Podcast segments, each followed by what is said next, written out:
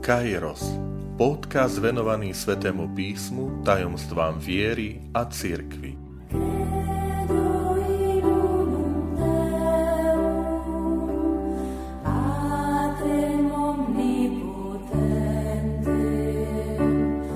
Sto 40. časť je dokonané. Vitajte pri počúvaní tohto môjho podcastu. Volám sa František Trstenský, som katolický kňaz, farár v Kežmarku a prednášam sväté písmo na Teologickom inštitúte v Spišskom podhradí.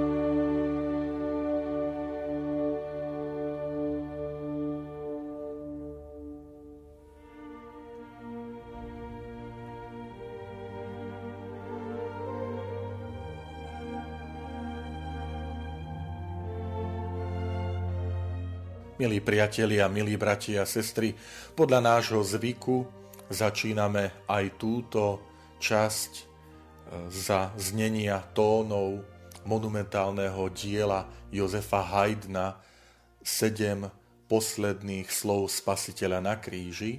Konkrétne je to úrivok z časti, ktorej sa aj my budeme venovať, a to sú slová je dokonané. Pre porozumenie kontextu, v ktorom zaznievajú tieto Ježišové slová, je dôležité si pripomenúť aj tú predchádzajúcu časť, v ktorej sme rozprávali o slovách Ježiša Krista žízním. Stále sme v Evangeliu podľa Jána, 19. kapitola a teraz si ten kontext prečítame.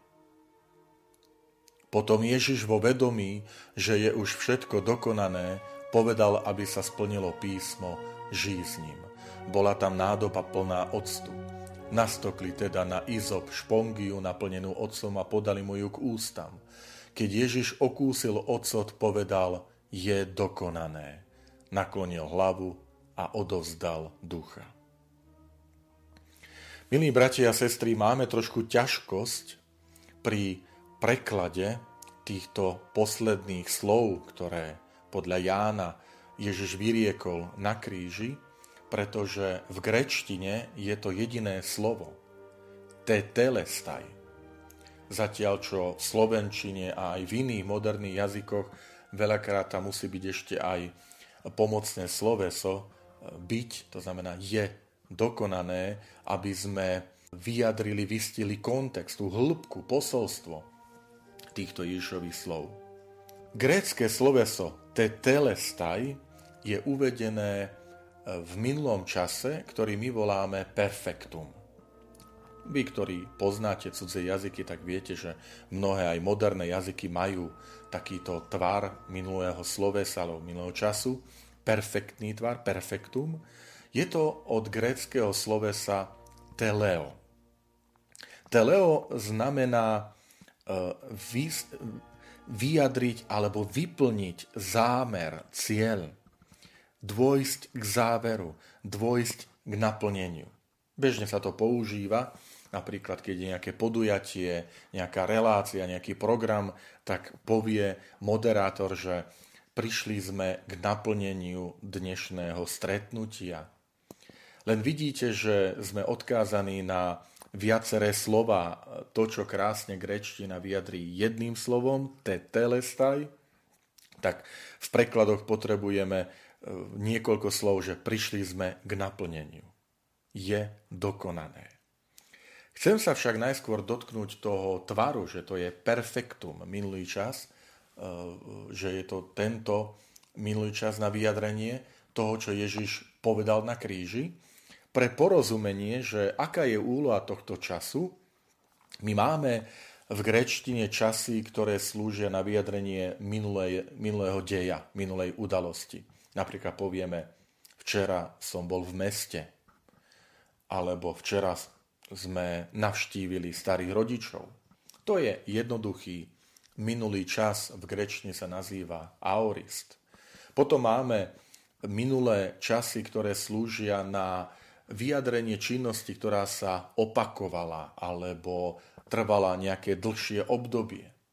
Napríklad povieme v mladosti som chodieval na jazykovú školu. To znamená, nebolo to raz, ale pravdepodobne išlo nejaký kurz, čiže nejaká opakovaná činnosť. Alebo v lete sme chodievali na výlety do Tatier, čiže nebol to jeden výlet, ale niečo, čo sa opakovalo dlhodobejšie, dokonca niekoľko rokov. To sa nazýva, že je imperfektum, čiže nedokonavý čas, čiže niečo, čo sa opakovalo, trvalo dlhšie. No a potom máme tento čas perfektum, ktorý slúži na vyjadrenie takých dejov, takej udalosti, ktorá síce v minulosti skončila, ale jej má dosah, jej dôsledky trvajú do prítomnosti. A to je veľmi jednoduché pochopenie. Pri, poviem vám príklad, keď niekto povie, oženil som sa. To znamená, v istom roku, istý deň mal sobáš, ale oženil som sa znamená, že ten stav stále trvá. Ty si sa oženil pred dvoma, desiatimi, dvaciatimi rokmi, čiže je to minulý dej, ale dôsledky trvajú dodnes. Alebo niekto povie, zmaturoval som. Zmaturoval možno pred niekoľkými dňami, alebo pred niekoľkými rokmi, ale má v ruke diplom, e, má toto vzdelanie a to má dôsledok pre jeho prítomnosť, dokonca pre jeho budúcnosť. Ježiš na kríži povie slova tetelestaj je dokonané v tomto čas, v tomto tvare, minulom čase perfektum. To znamená, je to ukončený, dej ukončená, naplnená udalosť, ktorá má však dosah do prítomnosti až do budúcnosti. Pozor na nesprávne pochopenie týchto slov, s ktorými sa občas stretnem, a to, že je dokonané v zmysle už je koniec. Už mu nie rady. Už je dokonané. Tu sa nič nedá robiť. Toto nie je posolstvo týchto slov. Ježiša z kríža. Ale skôr môžeme povedať, dosiahol som zmysel, dosiahol som dôvod môjho konania. Vykonal som, vyplnil som to, kvôli čomu som tu prišiel. Toto je posolstvo Krista z kríža. To znamená, naplňa otcovú vôľu. Naplňa poslanie, pre ktoré prišiel. V 3. kapitole Jánovho Evangelia sa hovorí, že Boh tak miloval svet, že poslal svojho syna na tento svet, aby nezajnul nikto v neho verí, ale aby mal väčší život. A teraz môžeme povedať, toto poslanie, že Boh poslal svojho syna, teraz dosiahlo svoj zmysel, svoj dôvod tohto konania. Aby vykúpil, aby zachránil každého, aby nezajnul nikto v neho verí. V týchto slovách Krista teda nie je len akýsi smútok, lebo Boží syn zomiera na kríži. Je to hodina súdu, hodina utrpenia, hodina smrti Božieho syna. Ale je tu aj istá radosť, isté, isté naplnenie, spokojnosť.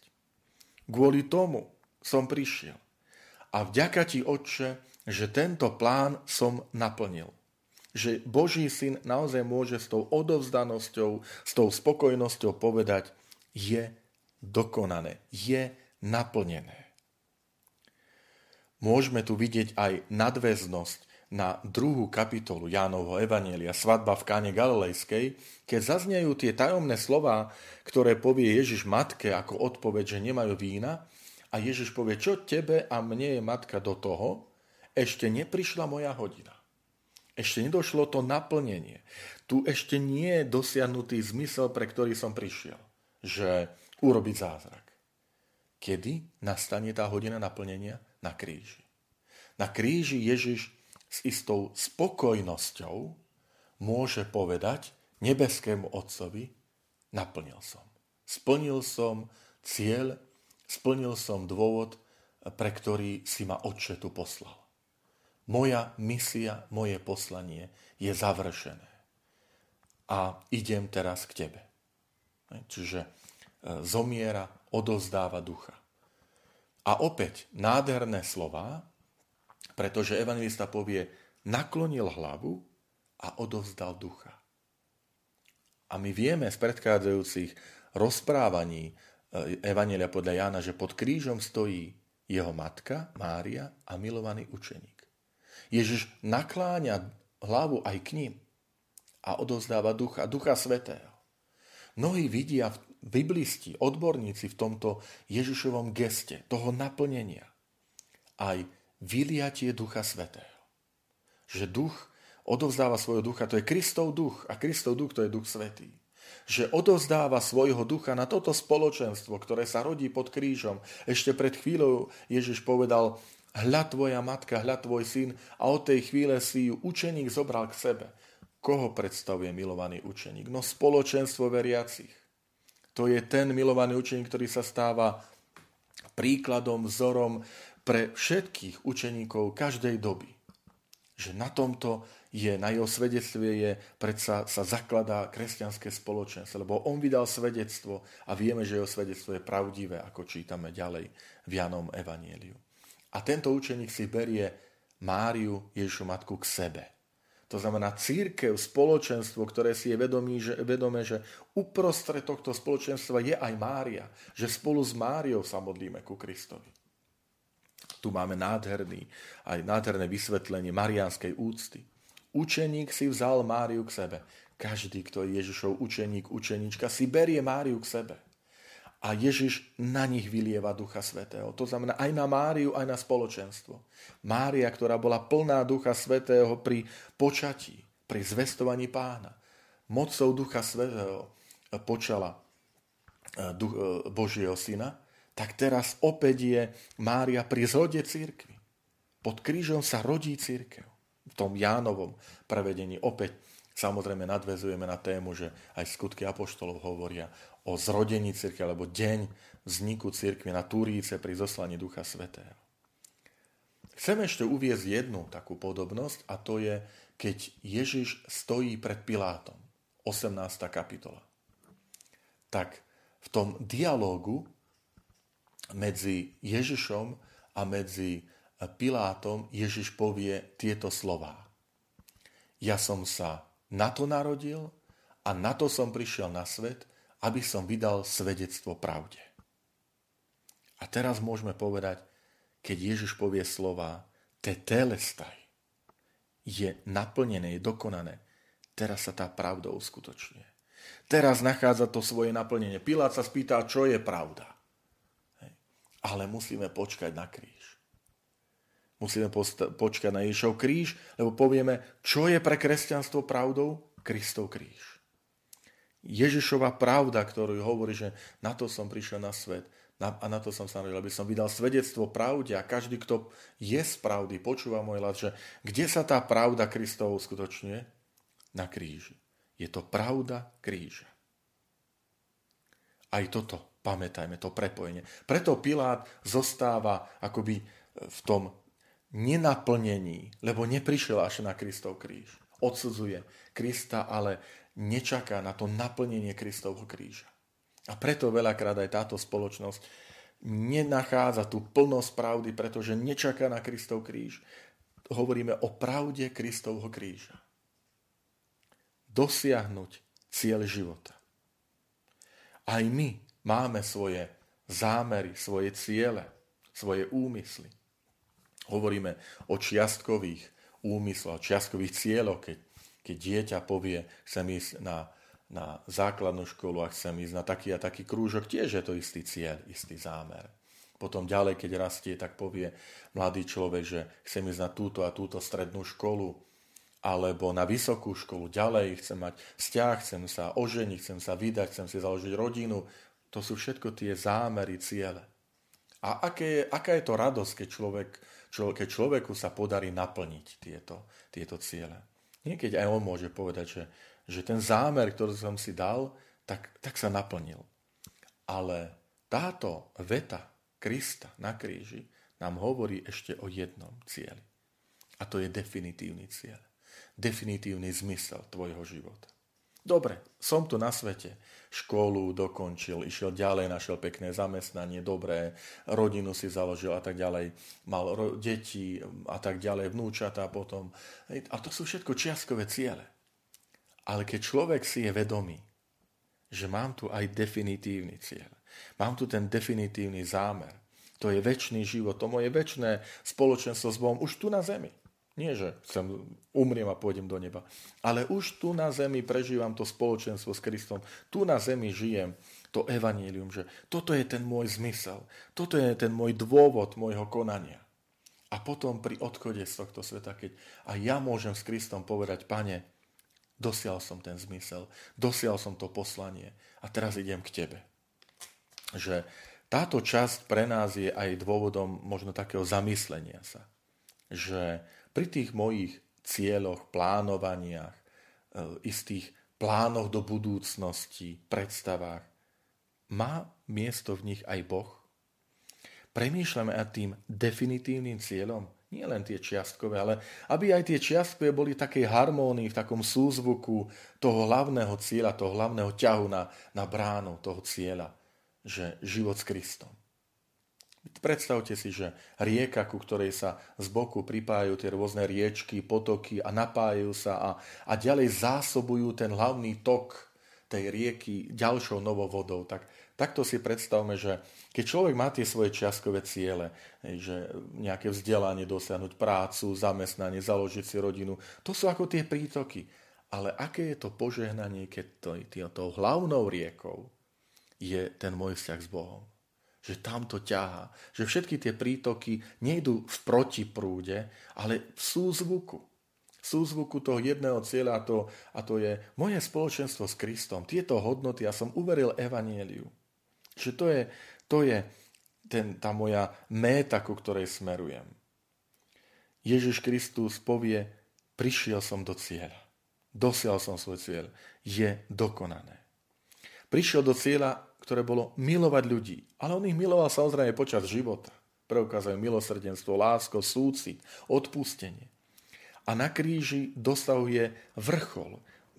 Kríž je krajnosť Božieho milovania, krajnosť Božej lásky. Už viac nie je, už sa nedá. Zomieram za teba z lásky. Nik nemá väčšiu lásku ako to ten, kto položí život za svojich priateľov.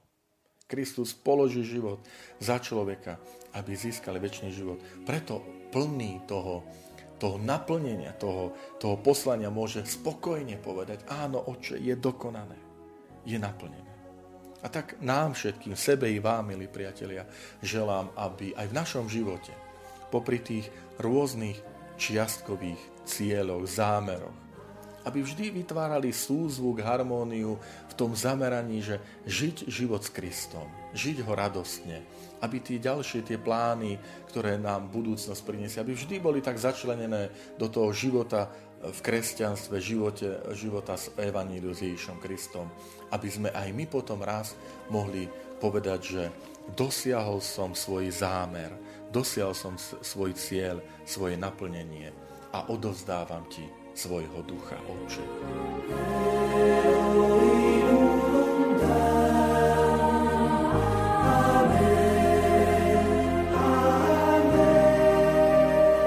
Ďakujem, že ste počúvali tento môj podcast. Teším sa na ďalšie stretnutie s vami. Sledujte aktivity našej farnosti na web stránke www.fara.kezmarok.sk alebo na Facebooku Farnosti Kežmarok.